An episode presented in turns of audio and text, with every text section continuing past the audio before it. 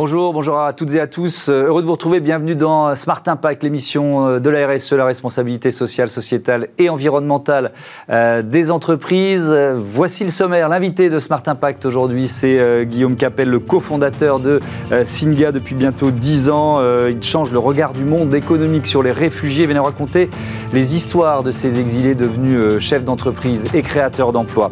Notre débat sera consacré à la plateforme RSE. On va la découvrir et comprendre surtout quel rôle elle peut jouer euh, au niveau européen à l'occasion de la présidence française de l'Union à partir du 1er euh, janvier. Et puis euh, dans Smart IDs, on lutte contre la fracture numérique avec SOS Tech et son tout jeune patron, 20 ans à peine. Voilà pour les titres, on les développe tout de suite, c'est Smart Impact.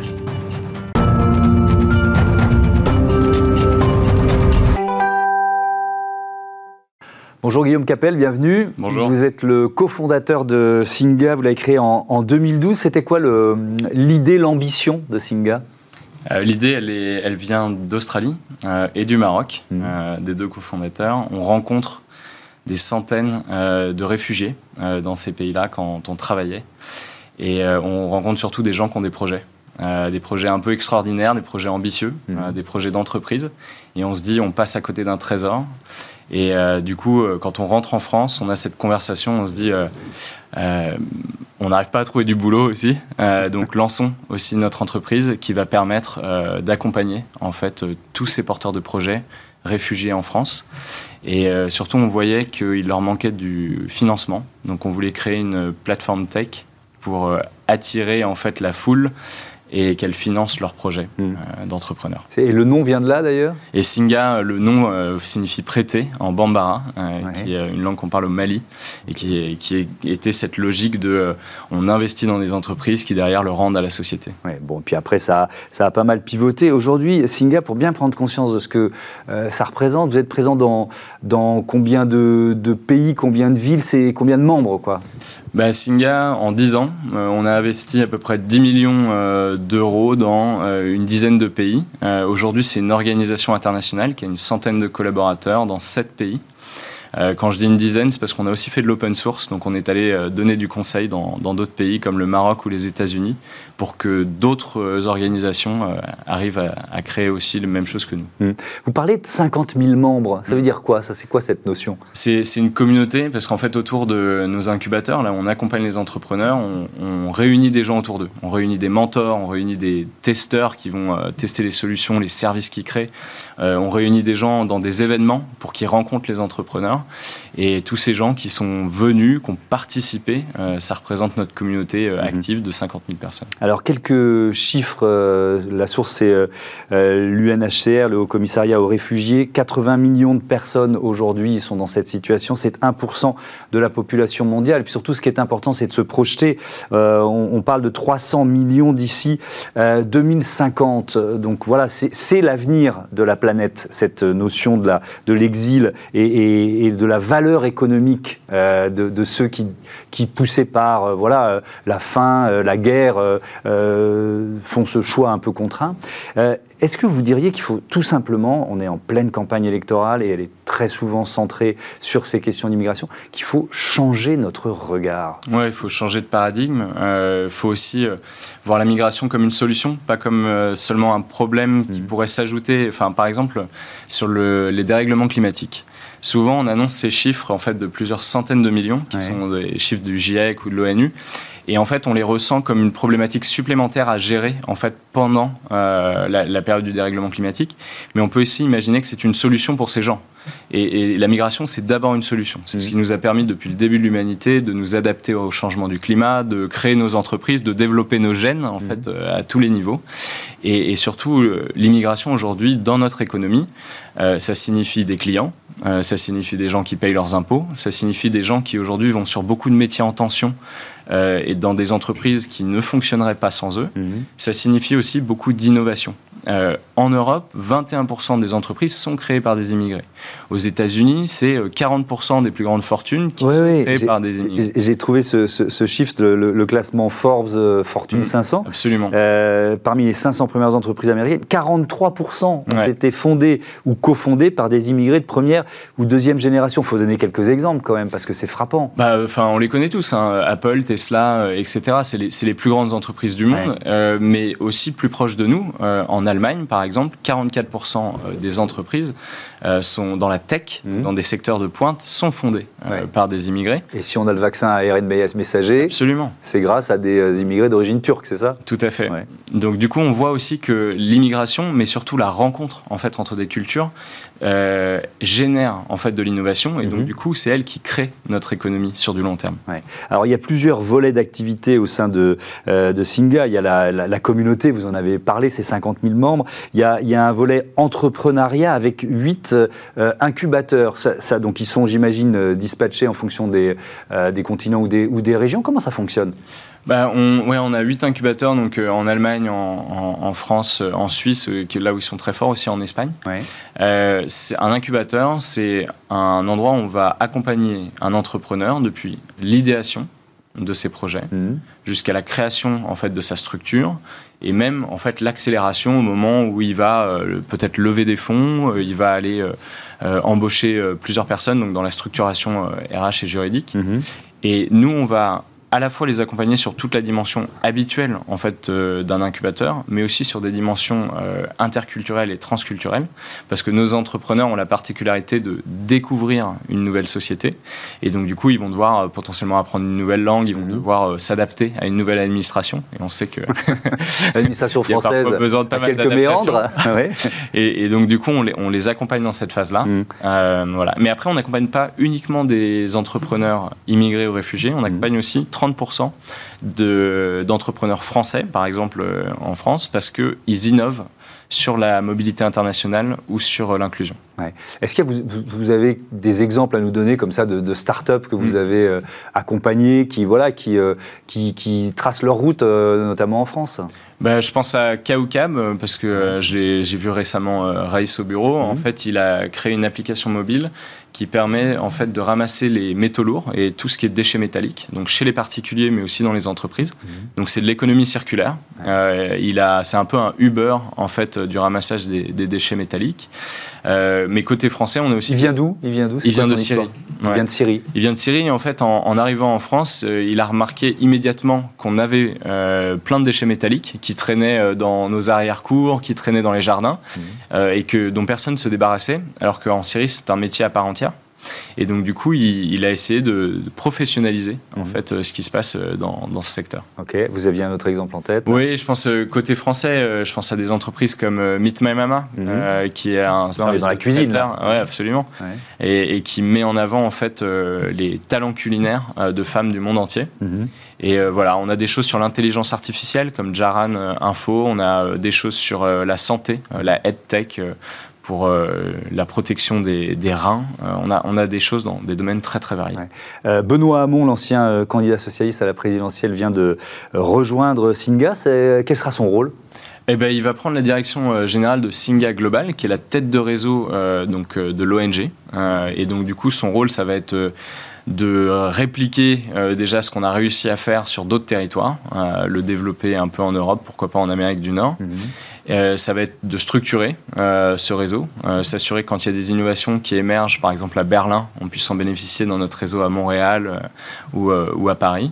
Et, et, puis ça va être tout simplement de, de, nous soutenir en fait dans notre développement, dans ce qu'on appelle les Next 10, euh, puisqu'on vient de passer 10 ans et on se projette sur l'avenir. Il euh, y, a, ce, donc, ce volet entrepreneuriat, on en, a, parlé. Le volet consulting, ça veut dire, quoi, que vous, vous apportez votre expertise auprès d'entreprises, peut-être justement pour changer ce regard, comme on, comme on le disait tout à l'heure? Oui, absolument. En fait, euh, ça fait plusieurs années maintenant qu'on a accompagné des, grandes entreprises mhm. françaises, comme la BNP Paribas, américaines comme Airbnb, sur en fait des, des dimensions soit RH, soit marketing, euh, soit d'innovation, de, création de nouveaux produits et services. Quand, vous arrivez, pardon, je, vous interromps, mais quand vous arrivez auprès d'un chef d'entreprise, euh, vous lui demandez pas de la philanthropie, en fait. Vous, vous, lui dites, mais là, il y y y a des pépites, quoi. Il y y a des, il y a des gens qui peuvent vous apporter euh, beaucoup pour, euh, dans votre entreprise, soit en les embauchant, soit en, en soutenant leur start-up, en, en, étant avec eux dans, dans, dans le développement de leurs idées alors déjà, il faut savoir que ce sont beaucoup les entreprises qui viennent nous voir. Ça, c'est intéressant, oui. Plutôt que nous qui avons eu une, une, enfin, une démarche de prospection commerciale ces mmh. dernières années. À la fois parce qu'on n'avait pas les moyens, mais aussi parce qu'en fait, je pense que beaucoup d'entreprises aujourd'hui ont des besoins euh, pour améliorer leur gestion diversité et d'inclusion et qu'elles sont venues nous trouver en fait pour qu'on les aide là-dessus. Euh, en fait, on les aide souvent sur des choses extrêmement stratégiques parce qu'en fait, elles ont des besoins sur ces sujets-là mhm. qui sont euh, parfois de l'architecture de données. En fait, elles ont besoin déjà ne serait-ce que de comprendre quelle est la diversité chez eux. Elles ont besoin de comprendre euh, où est-ce qu'il y a des problèmes sur l'inclusion. Et, ça, ça peut pas se faire juste à une toute petite échelle. En fait, ça demande de travailler sur la data, ça demande de travailler avec les managers, ça demande de travailler à plein de niveaux de l'entreprise. Mhm. Mm. Le studio d'innovation pour terminer. On aura fait presque le tour. c'est quoi On a fait le tour. Bah, ça, fait, ça fait aussi dix ans qu'on innove nous-mêmes. Euh, on a été les premiers à lancer euh, des hackathons euh, sur ces sujets-là en mmh. France. Donc, on a rassemblé des développeurs pour créer des solutions numériques. on a été les premiers à faire des game jams aussi, donc c'est des jeux vidéo. On mmh. a, voilà, ça fait des années qu'on innove et on a sorti des projets comme J'accueille, qui est une plateforme d'accueil des réfugiés chez l'habitant, euh, qui a permis à des milliers euh, de personnes réfugiées, de familles, en fait, d'être accueillies euh, chez des particuliers en France. les résultats sont incroyables par rapport à des dispositifs existants aujourd'hui. Mmh. les gens accèdent au logement, accèdent à l'emploi plus facilement, accèdent à l'université, apprennent la langue, s'intègrent, en fait, tout simplement. Euh, et, donc ça, c'est des, projets numériques qu'on a fait émerger ces dernières années et qu'on a envie de continuer euh, de créer, euh, mais avec un peu plus de moyens. Parce qu'on l'a toujours fait avec des bouts de chandelle. Et là, on aimerait bien investir des millions là-dedans. Eh ben, on vous le souhaite et on le souhaite pour la société. Merci beaucoup, Guillaume Capel. Bon vent à Singa. Notre débat tout de suite sur la plateforme RSE et la présidence française de l'Union européenne.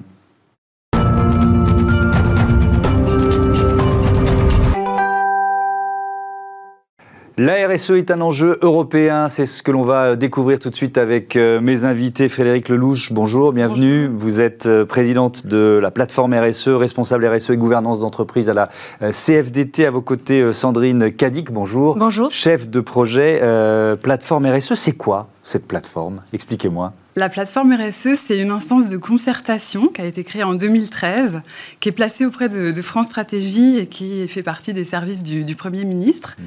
Elle rassemble 50 membres organisés en cinq pôles. On a le pôle des, organisations euh, syndicales, le pôle des organisations euh, du pôle économique, mhm. le, pôle des organisations de la société civile, les institutions et les chercheurs développeurs.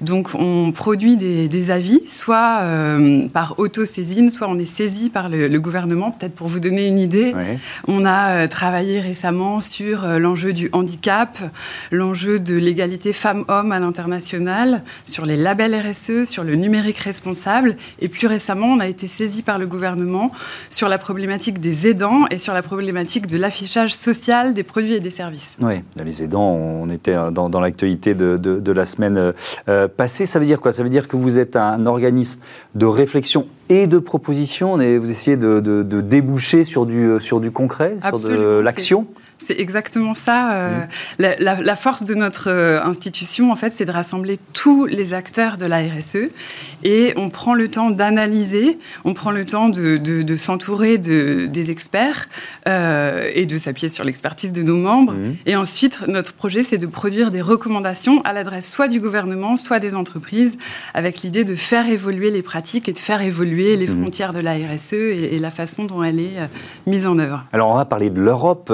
C'est vrai que la France prend la, la présidence du Conseil de l'Union européenne à partir du 1er euh, janvier pour, euh, pour six mois. Euh, d'abord, c'est une opportunité politique, on ne va pas le nier, mais c'est aussi le, moment de porter des, des ambitions. On parle du, du Green New Deal, d'un nouveau pacte vert. Qu'est-ce qu'il y a derrière, ce, derrière ces termes? Alors, effectivement, il y, a, beaucoup d'actualités euh, cette année euh, en Europe. Il y a le mhm. Green Deal, il y a aussi la révision de, de, la directive de reporting qui va s'appeler maintenant le reporting de soutenabilité, mhm. la directive euh, en préparation sur le devoir de vigilance, mhm. un règlement sur la finance durable, sur la, taxonomie verte et la taxonomie sociale. On va revenir là-dessus. Donc effectivement, il y a beaucoup de beaucoup d'actualités et nous, ce qui nous a semblé important, en fait, c'est de s'emparer de ces enjeux-là et de pouvoir avoir une parole commune à l'adresse de la présidence française. La France a toujours été pionnière en matière de RSE. On a la loi NRE, le Grenelle de l'environnement, la loi sur le devoir de vigilance. L'idée, c'est, à l'occasion de la présidence française, mhm. d'impulser une dynamique d'engagement euh, très fort euh, pour l'Europe pour les prochaines années. Mhm. Euh, Sandrine Cadic, ça veut dire quoi? Ça veut dire que, alors moi, j'ai noté gouvernance d'entreprise durable et devoir de vigilance, règlement sur la taxonomie, révision de la directive sur l'information extra-financière. Sur l'un ou l'autre de ces thèmes, quelle, idée euh, sur quoi vous êtes en train de réfléchir et quelle, idée, quelle proposition vous pourriez porter? Disons que c'est très important. On voit vraiment qu'on a un, moment, un vrai momentum au niveau mmh. de la RSE, au niveau européen, à travers ces trois textes. Il y avait un vrai besoin de comparabilité des données. Aujourd'hui, les entreprises produisent des données ESG, mmh. environnement, social et de gouvernance. Avec cette nouvelle directive, on va pouvoir mettre en place des normes, des standards de reporting pour permettre une meilleure comparabilité. Mhm. Donc c'est un, point important. Également l'abaissement des seuils. Il va y avoir plus d'entreprises concernées. Jusqu'à présent, on avait environ 12 euh, 000 euh, entreprises concernées en Europe. Ça sera plus de, près de 50 000 entreprises aujourd'hui concernées et les PME cotées. Concernées par quoi? Concernées par le reporting extra-financier, ce reporting ESG. Et c'est en lien avec la, le règlement de taxonomie dont on vient de parler, qui est un point important, qui va, qui va permettre de classifier les activités dites durables. Alors, mhm. à noter, c'est pas les entreprises qui vont être, on va dire, euh, classées durables ou pas, ce sont leurs activités. Donc, il va y avoir un vrai travail à faire de cartographie des activités pour mhm. dire telle activité, elle est durable, elle, elle permet de contribuer à un des six objectifs environnementaux. Mhm. Alors pour les dire brièvement, parce que ces six objectifs environnementaux sont importants, c'est l'atténuation du euh, changement climatique, l'adaptation au changement climatique, l'utilisation euh, des ressources, mhm. également la transition vers une économie euh, circulaire, mhm. la préservation de la biodiversité et la prévention de la pollution. Bravo, parce que quand on se lance dans une énumération, en général, on en oublie un, vous en avez oublié aucun, vous êtes trop Mais c'est important parce que euh, l'idée est vraiment euh, de pouvoir contribuer de manière substantielle à un de ces objectifs sans nuire aux cinq autres. Et eh oui, bien sûr. Donc ça, c'est vraiment important et ça va être un travail très important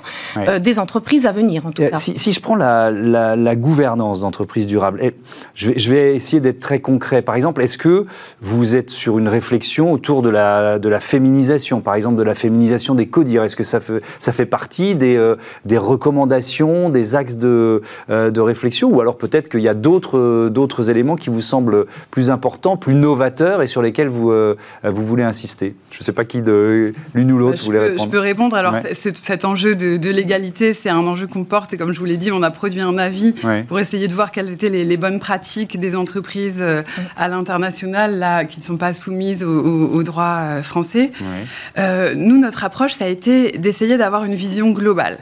Vous avez cité ces textes, mm. Sandrine est rentrée dans, dans, le détail il y a une grande technicité autour de ces textes et parfois on s'y perd autour de, de, l'expertise de, de l'un ou de mhm. l'autre euh, de ces textes. Nous, ce qu'on a essayé, c'était d'avoir une adresse globale, une, une, pédagogie globale et une compréhension commune des mhm. grands enjeux pour avoir une approche sur, euh, de façon un peu transversale, quelles sont pour nous les grandes priorités de la, de la présidence française et comment s'y prendre. Mhm. Par exemple, il y a un enjeu qui nous paraît euh, absolument clé, c'est de ne pas perdre la main sur euh, en matière de, données, en matière d'ESG. C'est l'enjeu de la souveraineté qu'on pointe mhm. dans notre rapport. Et c'est valable pour la gouvernance d'entreprise durable, mais c'est valable pour tous les textes. Il y a un vrai enjeu à ne pas, pas se faire dicter les normes par, euh, par les États-Unis ou mhm. par, euh, par la Chine qui entre dans le jeu. Quand on voit que, par exemple, BlackRock s'intéresse beaucoup mhm. à, la RSE et en fait une priorité, c'est aussi pour euh, augmenter la, valeur de l'action. Nous, on n'est pas dans cette logique de maximisation de, la valeur actionnariale euh, mhm. uniquement en, Europe. Et donc, on, veut affirmer un modèle euh, européen qui correspond à notre histoire, qui correspond à nos valeurs. D'accord, mais alors ça passe par quelles recommandations, si vous prenez un exemple concret? Alors, il y a une de nos recommandations, c'est par exemple en termes de méthode, on demande à ce que euh, toutes ces normes, toutes ces nouvelles réglementations implique les parties prenantes. C'est un peu l'ADN de la RSE, c'est ce mhm. qui fait aussi l'essence même de, la plateforme. Ce dialogue parties prenantes, il doit nourrir toutes les étapes de la concertation autour de ces nouveaux textes qui vont euh, s'appliquer à un, beaucoup plus grand nombre d'entreprises que, précédemment. Euh, c'est une petite révolution. Du coup, il y a un vrai enjeu à ce que ça se fasse en association avec, euh, avec toutes les parties prenantes, que ce soit pas vécu comme quelque chose de décidé d'en haut. Mhm. C'est un, vrai enjeu de, confiance et d'adhésion des, des acteurs. On parle de greenwashing en matière de RSE. Mhm. Il y a un vrai enjeu à ne pas rentrer là-dedans et à le faire de façon pour, ne pas tomber dans cet écueil-là. Il, il, y a un vrai enjeu à associer de la phase amont jusqu'à l'évaluation ensuite de, ces textes et leur, euh, leur mhm. mise en œuvre. Euh, Sandrine Cadic, on, vous avez parlé de taxonomie. C'est un mot que le grand public connaît pas encore, mais il va vraiment falloir se, euh, se l'approprier parce qu'on parle de, de, définir effectivement les, les activités durables. Il y a un enjeu majeur autour du nucléaire, par exemple. Et voilà comment le, comment on classe ce, ce secteur. Est-ce que vous, c'est votre rôle de vous positionner euh, d'une façon aussi précise ou pas? Alors, au niveau, là, dans le cadre de nos travaux, nous ne nous mmh. sommes pas prononcés euh, sur la question du nucléaire et du mmh. gaz. C'est vrai que c'est un enjeu très politique. On le voit, il y a un mouvement, même en Europe, hein, entre mmh. pays européens à pousser ou non et à introduire ou non le nucléaire euh, dans cette classification. Et pour l'instant, ça n'a pas été tranché. Ce n'est pas dans les actes délégués d'application de cet acte. Nous, dans nos travaux, nous, nous avons nous avons travaillé en deux temps. Nous avons fait un premier temps vraiment très pédagogique pour comprendre les textes, pour voir également les positions et comprendre les positions de chacun. On voit, il y a la question des seuils qui pose question. Mhm. D'inclure les PME euh, dans ces nouvelles directives va avoir un vrai impact. Donc il y a aussi certaines inquiétudes portées par euh, certains de nos membres.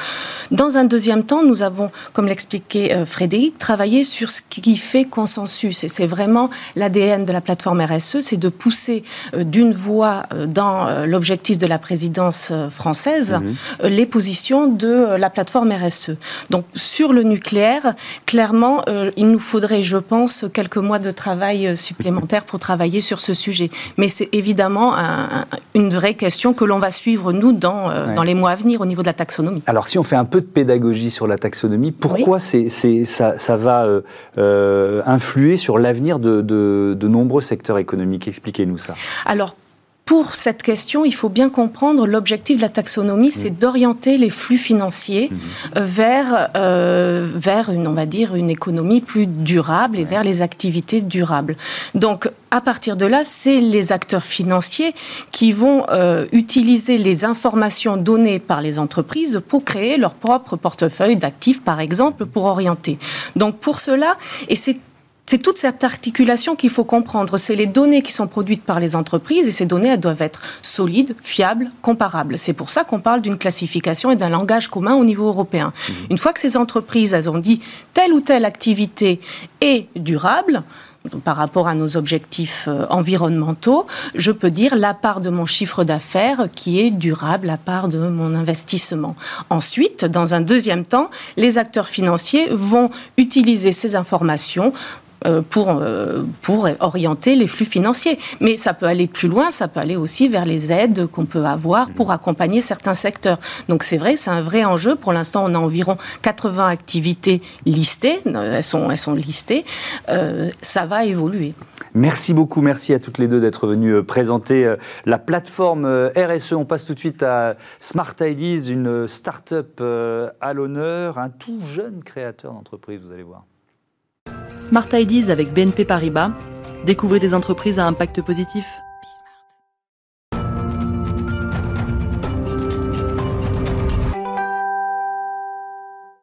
Smart Ideas avec euh, mon invité Arthur Pinault, bonjour. Bonjour. Bienvenue, vous êtes le fondateur de SOS Tech, euh, je le disais en titre, tout jeune créateur d'entreprise. Je vais vous demander votre âge, vous avez quel âge et surtout, euh, quand est-ce que vous avez créé SOS Tech?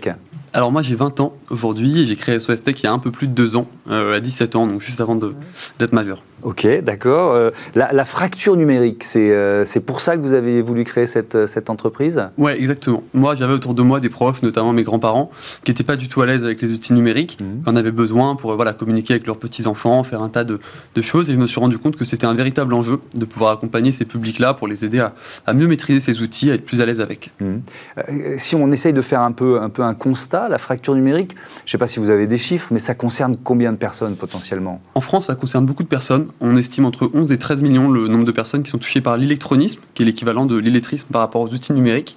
Et là où euh, on va plutôt penser que c'est uniquement les seniors qui sont concernés, finalement on se rend compte qu'à peu près tous les publics peuvent être concernés, notamment même les jeunes qui sont euh, pourtant des digital natives, mhm. rencontrent euh, des difficultés avec les outils numériques dans le cadre scolaire ou professionnel. 11 à 13 millions de personnes, ça donne une étendue du, du marché. évidemment, c'est quoi leur demande? Euh, il y a des demandes très variées. En fait, nous, l'idée, c'est véritablement d'essayer d'aider ces personnes-là à profiter des opportunités qu'offre le numérique, que ce soit justement pour travailler à distance, pour communiquer avec ses proches, hmm. s'informer, se divertir, etc. Ouais. Alors oui, j'entends ça, c'est d'abord faire prendre conscience de ce que, de ce que l'outil peut, peut, apporter, d'accord. Euh, alors justement, vous, vous proposez quoi avec SOS Tech? Alors en fait, nous, on va travailler avec les collectivités et les acteurs publics pour leur proposer justement des dispositifs pour aider les publics éloignés du numérique mhm. à monter en compétences. On fait ça autour de trois volets différents. On a un premier volet plutôt de conseil, où l'idée c'est d'aider ces collectivités à identifier les publics en difficulté, à cibler les besoins euh, propres à leur territoire. Ensuite, on va avoir un volet de formation. On va proposer donc des formations collectives, des formations individuelles, euh, adaptées évidemment aux différents publics, avec des thématiques euh, extrêmement variées.